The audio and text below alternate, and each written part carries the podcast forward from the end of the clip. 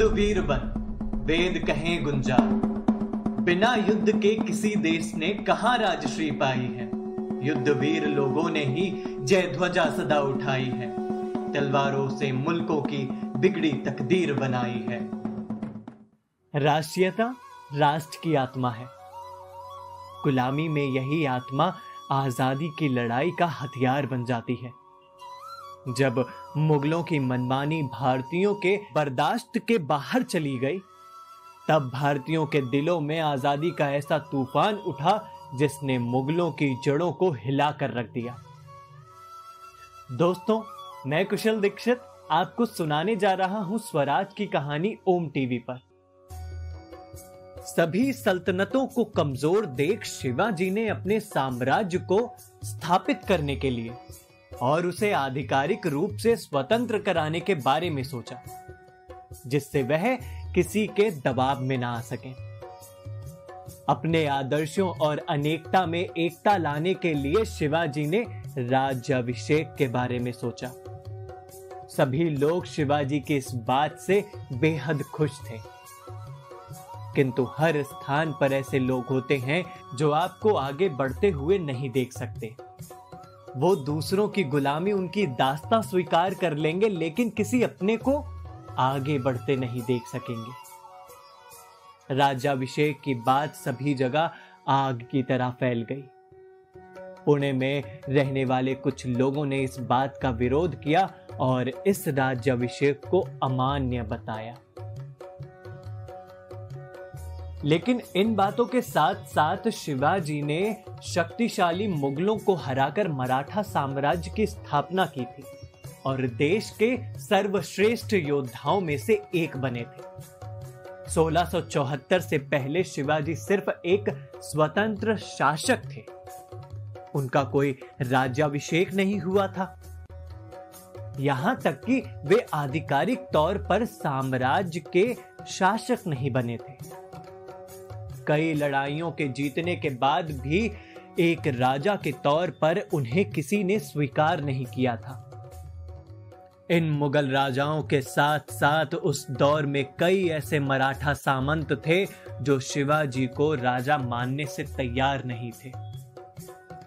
इन्हीं सब चुनौतियों पर काबू पाने के लिए उन्होंने राज्याभिषेक कराने की बात कही। और मुगलों के मध्य अपनी थौप जमानी चाहिए। शिवाजी महाराज ने इस आयोजन की तैयारी कई महीनों पहले ही शुरू कर दी। उस समय के रूढ़ीवादी ब्राह्मण शिवाजी महाराज को भोसले परिवार से होने के कारण उन्हें एक क्षत्रिय नहीं मानते थे। उनके अनुसार एक क्षत्रिय ही राजा बन सकता है। जब पुणे के ब्राह्मणों ने शिवाजी का राज्यभिषेक करने से मना कर दिया। तब शिवाजी ने काशी से ब्राह्मणों को बुलाया और राज्याभिषेक की तैयारियाँ शुरू कर दी। राज्याभिषेक के कारण शिवाजी के आसपास का माहौल अशांति से भर गया। कुछ लोगों ने उन्हें राजा मानने से साफ़ इनकार कर दिया। इन सब बातों के बाद भी वही होता है ना? जो विधि के विधान में लिखा होता है। और वैसे भी कहा जाता है कि जब जब कोई कार्य अच्छा करने के लिए आप जाते हैं, उस कार्य में बहुत सारी अड़चनों का होना स्वाभाविक है। शिवाजी ने अपने राज्य अभिषेक में विभिन्न राज्यों के दूतों, प्रतिनिधियों के अलावा विदेशी व्यापारियों को भी सम्मिलित किया था। काशी के पंडित विश्वेश्वर जी भट्ट को इसमें विशेष रूप से आमंत्रित किया गया। एवं इसके साथ साथ इस समारोह में पचास हज़ार से ज़्यादा ब्राह्मण भी शामिल हुए। राज्याभिषेक की तैयारियाँ शुरू हुई और लोग शिवाजी को राजा के रूप में देखने के लिए आतुर हो उठे। अरे जल्दी जल्दी हाथ चलाओ। अभी कितना काम बाकी है? जी महोदय आप चिंता न करें। समय से पूर्व सारी तैयारी हो जाएगी। बिल्कुल। पूरे नगर को ऐसे सजा दो कि सभी को पता चलना चाहिए कि शिवाजी राजे भोसले का राज्याभिषेक है। किसी भी प्रकार की कोई कमी ना रहे। समझे?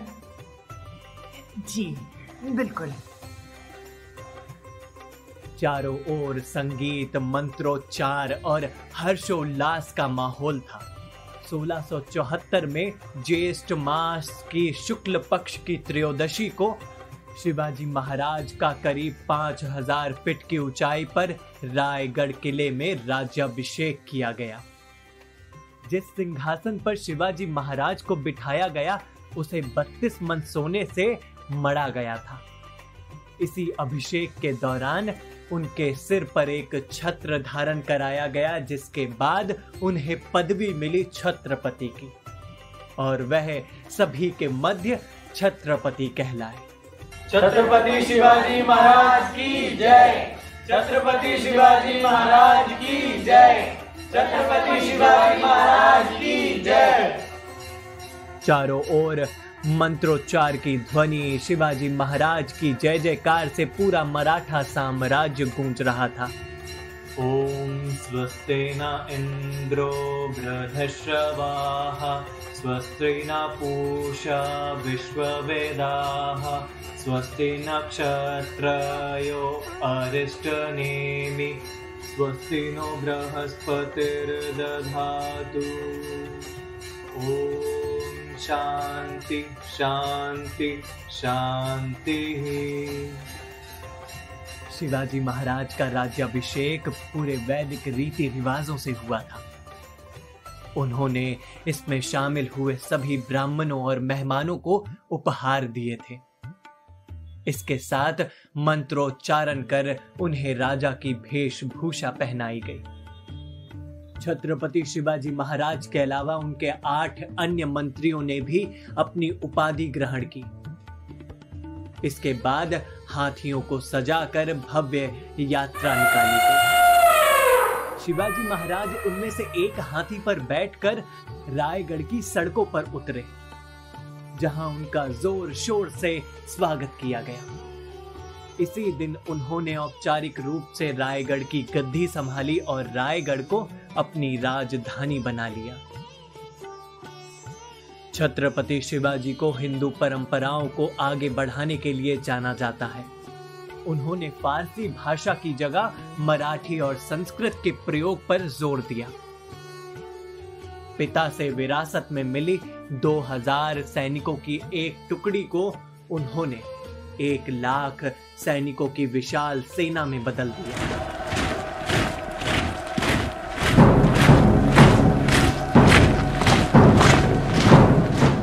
उनकी सेना गोरिल्ला युद्ध करने में निपुण थी। गोरिल्ला युद्ध को शिवाजी के नाम पर शिव सूत्र नाम दिया गया। इन सब चीज़ों के साथ साथ शिवाजी महाराज ने नेवी फोर्स की भी स्थापना की थी, ताकि अरब पुर्तगाली, ब्रिटिश और समुद्री लुटेरों से कोंकण और गोवा के इलाकों की रक्षा की जा सके। उस समय शिवाजी महाराज के पास 800 से ज़्यादा जहाज़ थे। इसीलिए शिवाजी महाराज को आज हम फादर ऑफ़ इंडियन नेवी के नाम से भी जानते हैं। शिवाजी महाराज को दक्षिण भारत में मुगलों का वर्चस्व और घमंड दोनों तोड़ने के लिए भी जाना जाता है। और यही तो कारण था उनके राज्याभिषेक का। शिवाजी के राज्याभिषेक के बाद भी पुणे के ब्राह्मणों ने शिवाजी को राजा मानने से मना कर दिया था। शिवाजी ने अपने राज्याभिषेक के साथ साथ अष्ट प्रधान मंडल की भी स्थापना की थी, जिसमें उन्होंने अनेक विद्वानों को अपने दरबार में एक अहम पदवी दी। वह विद्वान वो थे जो शिवाजी की कल्पनाओं को सच करने की चाह रखते थे। वहीं इन सब बातों के बावजूद, जहाँ एक तरफ़ खुशियों का माहौल था और लोग खुशी में झूम रहे थे वहीं माँ साहेब का स्वास्थ्य दिन प्रतिदिन बिगड़ता चला जा रहा था।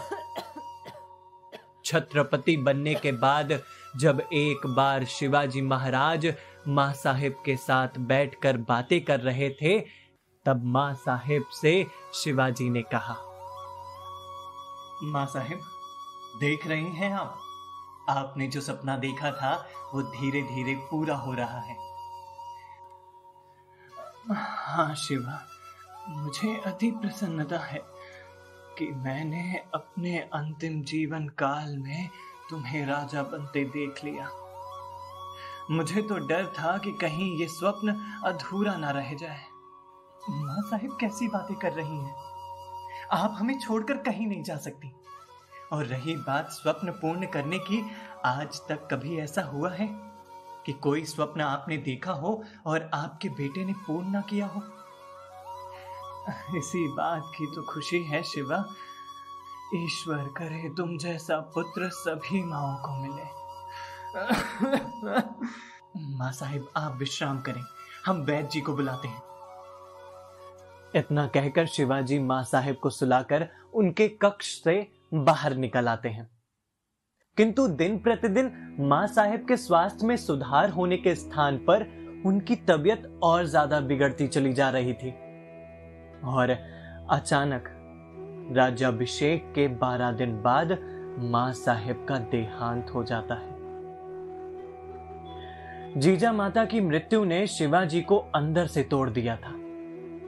माँ साहेब के जाने के बाद शिवाजी खुद को अकेला समझने लगे थे।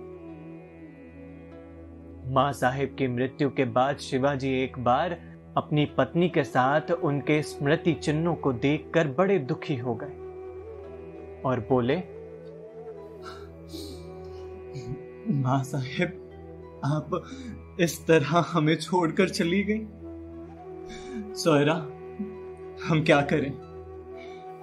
आ, आहो आप यूँ दुखी होंगे तो हम सबका कौन ख्याल रखेगा? हमारे लोगों को कौन संभालेगा? माँ साहिब के जाने के बाद हम टूट चुके हैं। हमारी शक्ति छिन्न भिन्न हो गई है। कटार देख रही हो तुम? बाल अवस्था में हमें माँ साहिब ने दी थी। इसी प्रकार यहाँ उपस्थित सभी वस्तुएँ। हमें माँ साहिब की याद दिलाती हैं, सोयरा। हमें माँ साहिब की याद दिलाती हैं। राज़ी आप किस प्रकार टूट सकते हैं? अभी तो आपने माँ साहिब के सपने की नींव रखी है और आपको ही तो इस सपने को आगे बढ़ाना है। और रही बात आपकी शक्ति छिन्न भिन्न होने की। हम सब बनेंगे आपकी शक्ति। सोयरा माँ साहेब के बिना हमने कभी भी अपने जीवन को अग्रसर करने के बारे में नहीं सोचा। किंतु आज हमें उनके बिना जीना होगा। यह कैसी विडंबना है ईश्वर की। माँ साहेब, हमारी बुद्धि शक्ति, हमारी मार्गदर्शक थी तो तुम हमारा विवेक, संयम, हमारे जीवन का आधार हो। माँ साहेब, तलवार थी और तुम इस तलवार की धार हो, सोयरा। किंतु माँ साहेब के ये चिन्ह हमें हर वक्त उनकी याद दिलाते राजे, यह चिन्ह आपको कमज़ोर नहीं, अपितु आपको इनसे शक्ति का अनुभव करना चाहिए। और माँ साहिब भी यही चाहेंगी। सही कह रही हो तुम। सोयरा, माँ साहेब के जाने के बाद तुम ही तो हो जो सब कुछ संभाल सकती हो।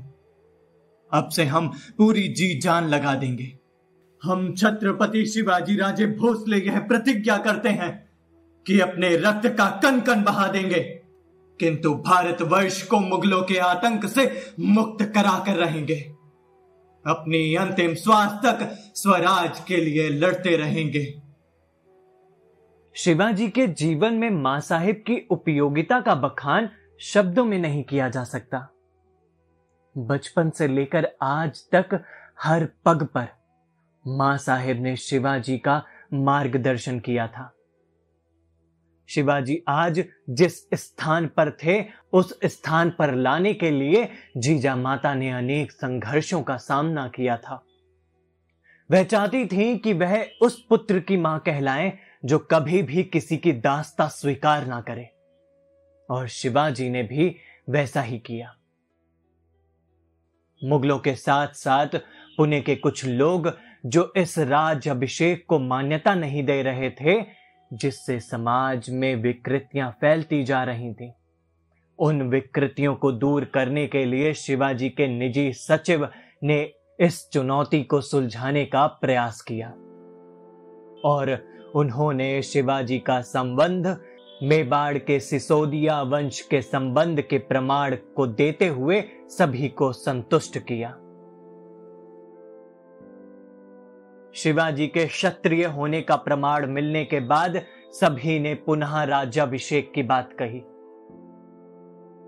राज्याभिषेक की तैयारियाँ फिर से शुरू हो गईं और 4 अक्टूबर 1674 ईस्वी को दूसरी बार शिवाजी का राज्याभिषेक हुआ। दो बार हुए राज्याभिषेक में लगभग पचास लाख रुपए खर्च हुए थे। जो महानुभाव शिवाजी के पहले राज्याभिषेक में आए थे, वह अब तक शिवाजी का आतिथ्य स्वीकार कर रहे थे। इस समारोह में हिंदू साम्राज्य की स्थापना का उद्घोष किया गया था। विजयनगर के पतन के बाद दक्षिण में यह पहला हिंदू साम्राज्य बना था। दूसरे राज्याभिषेक के बाद मुगलों के अलावा सभी ने शिवाजी को एक राजा के रूप में स्वीकार कर लिया। शिवाजी महाराज एक राजा, एक छत्रपति बन चुके थे। एक राजा बनने के साथ साथ उनके पास अनेक नए दायित्व भी आ गए थे। अब तक शिवाजी महाराज एक योद्धा की तरह रहते थे और कार्य करते थे।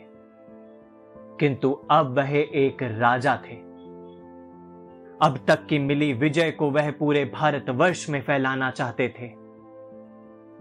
नया दायित्व, नया संबोधन, नया रंग, नया ढंग, ये सब छत्रपति शिवाजी को कौन सी विजय यात्रा की तरफ़ ले जाने वाले थे, यह किसी को नहीं पता था। क्योंकि यह वो शुरुआत थी, जिसका सपना उन्होंने अपने बचपन में देख रखा था। शिवाजी महाराज ने मराठा साम्राज्य की नींव रख दी थी, किंतु अब उसे आगे बढ़ाने का काम वह छत्रपति की उपाधि से करने वाले थे। जानना बेहद दिलचस्प होगा कि कैसे शिवाजी ने आगे की यात्रा को सुचारू रूप से चलाया, और कैसे उनके बाद उनके वीर प्रतापी पुत्र शंभाजी महाराज, राजा राम प्रथम, उनकी वीरांगना बहु ताराबाई और उनके पौत्र शाहू जी महाराज एवं उनके बाद राम राजा और शाहू जी द्वितीय ने मराठा साम्राज्य की नींव को हिलने नहीं दिया। किंतु भोसले खानदान के चिरागों के बाद मराठा साम्राज्य को साहू जी द्वितीय की मृत्यु के बाद पेशवाइयों ने भी संभाला। पेशवा शिवाजी के अष्ट प्रधानों में से एक थे।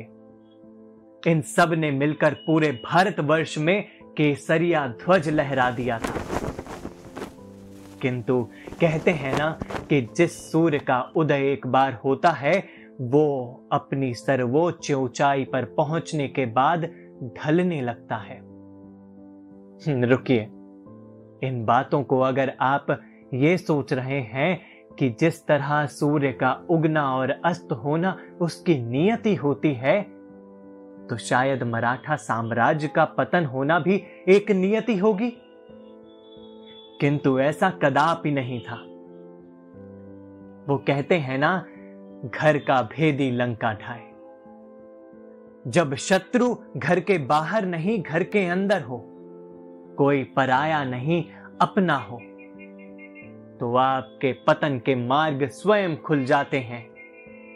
इसीलिए ये कहना बिल्कुल गलत नहीं होगा कि मराठा साम्राज्य में भी ऐसे अधर्मी लोग थे, जिन्होंने शत्रुओं के साथ मिलकर धर्म और त्याग रूपी मराठा साम्राज्य के पतन का कारण बने।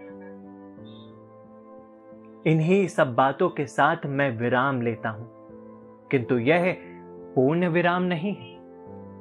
मिलूँगा आपको स्वराज की और कहानियों के साथ ओम टीवी पर। ना ना ना ना ना, सिर्फ़ कहानियों के साथ नहीं, बल्कि उन वीर सपूतों की गाथाओं के साथ, जो स्वराज की यात्रा के लिए काफ़ी महत्वपूर्ण थे। नमस्कार। यदि आपको हमारी यह कहानियाँ पसंद आई हो तो डाउनलोड करना ना भूलें ओम टीवी ऐप, जो कि आईओएस और प्ले स्टोर पर भी उपलब्ध है। सनातन संस्कृति की कहानियों का एक मात्र प्लेटफॉर्म, जहाँ ज्ञान भी है और गर्व भी। आप हमें फेसबुक और इंस्टाग्राम पर भी फॉलो कर सकते हैं। जय हिंद।